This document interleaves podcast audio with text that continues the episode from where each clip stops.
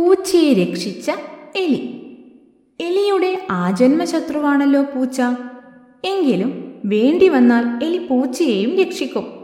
കഥാസറ്റ് സാഗരത്തിൽ അങ്ങനെയൊരു കഥ പറയുന്നുണ്ട്. ആ കഥ നമുക്കൊന്ന് കേൾക്കാം.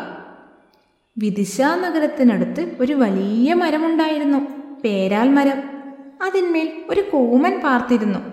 മരത്തിന്റെ തടിയുടെ നടുക്ക് ഒരു പൂച്ച. താഴെ ഒരു കീരി.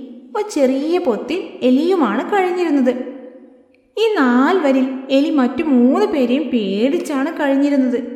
എന്നാൽ പൂച്ചയെ മറ്റു മൂന്ന് പേർക്കും പേടിയാണ്. എലിയും കീരിയും പൂച്ചയെ പേടിച്ച് പകലൊന്നും പുറത്തിറങ്ങാറില്ല. പൂച്ച എപ്പോഴും എലിയെ പിടിച്ചു തിന്നാൻ നോട്ടമിട്ടുകൊണ്ട് അങ്ങോട്ടും ഇങ്ങോട്ടും നടന്നുകൊണ്ടേയിരിക്കും. ഈ വലിയ മരത്തിനടുത്തുള്ള നെൽവയലിലാണ് ആ ജന്തുക്കളെല്ലാം വിഹരിച്ചിരുന്നത്.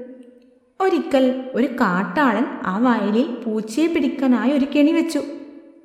അത് കണ്ടപ്പോൾ എലിക്ക് സന്തോഷമായി. എന്തിനെന്നോ? പൂച്ച കെണിയിൽപ്പെട്ട് മരിച്ചാൽ തനിക്ക് പേടി കൂടാതെ നടക്കാമല്ലോ. അങ്ങനെയിരിക്കെ ഒരു ദിവസം പൂച്ച കെണിയിൽ കുടുങ്ങി. അപ്പോൾ ആ വഴി വന്ന എലി ആ കാഴ്ച കണ്ടു. അവന് സന്തോഷമായി. രക്ഷിക്കണേ രക്ഷിക്കണേ എന്ന് പൂച്ച എലിയോട് അപേക്ഷിച്ചു. പക്ഷേ എലി കേട്ട ഭാവം നടിച്ചില്ല.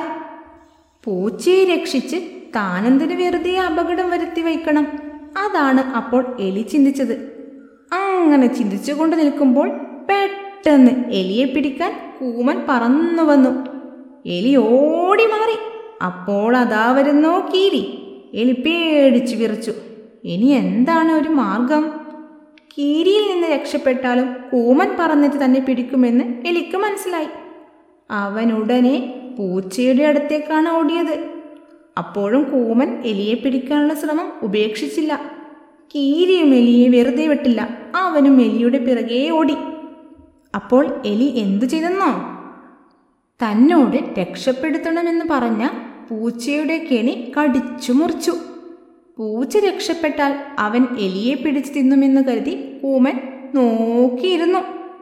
കീരിയും അതുതന്നെ നോക്കിയിരുന്നു. പക്ഷേ എന്തുണ്ടായി?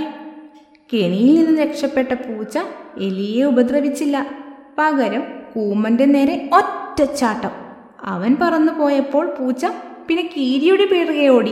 അത് കണ്ട് കീരിയും ഓടി രക്ഷപ്പെട്ടു. അങ്ങനെ പൂച്ചയെ രക്ഷിച്ച് എലി മരണത്തിൽ നിന്ന് രക്ഷ നേടി. അപ്പോൾ വേണ്ടി വന്നാൽ എലി പൂച്ചയെയും രക്ഷിക്കുമെന്ന് മനസ്സിലായില്ലേ?